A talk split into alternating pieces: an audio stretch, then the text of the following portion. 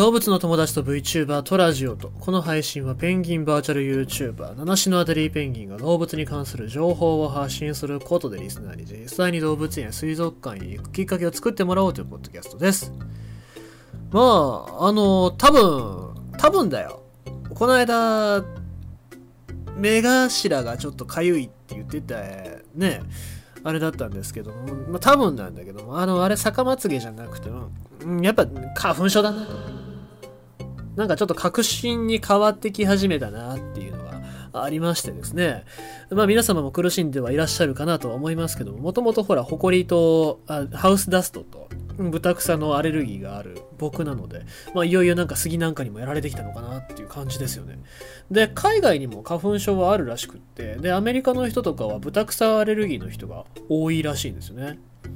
まあだからさ人間の敵としてやっぱりその花粉症っていうのがあるのかなっていうのとあとやっぱその花粉症によって生じるこの経済的な損失ってどれぐらいなんだろうっていうのをちゃんと計算して国会とかに提出すれば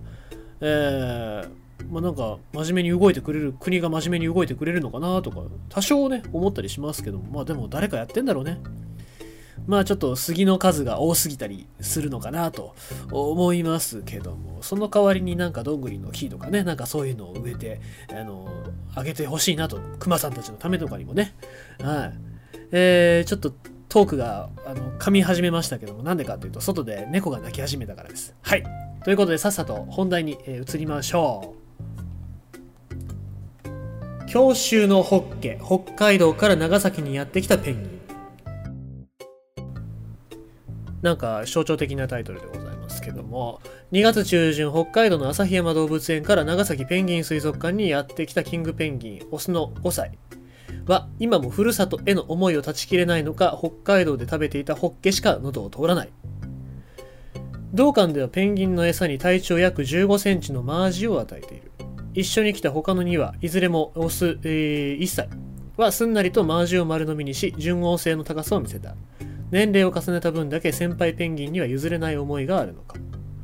北海道から運んできたホッケの在庫は今月中になくなってしまいそう。マージの硬い鱗やヒレの突起が苦手。寒雨の時期で食欲が落ちている。見守るスタッフも気が気でない。哀愁ペンギンが新天地長崎に気を許す日はいつか。